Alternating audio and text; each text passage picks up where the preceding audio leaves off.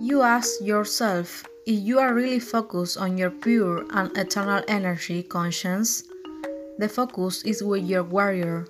When you make a team using the basic tools in this holographic journey, full of learning that must be implemented day by day.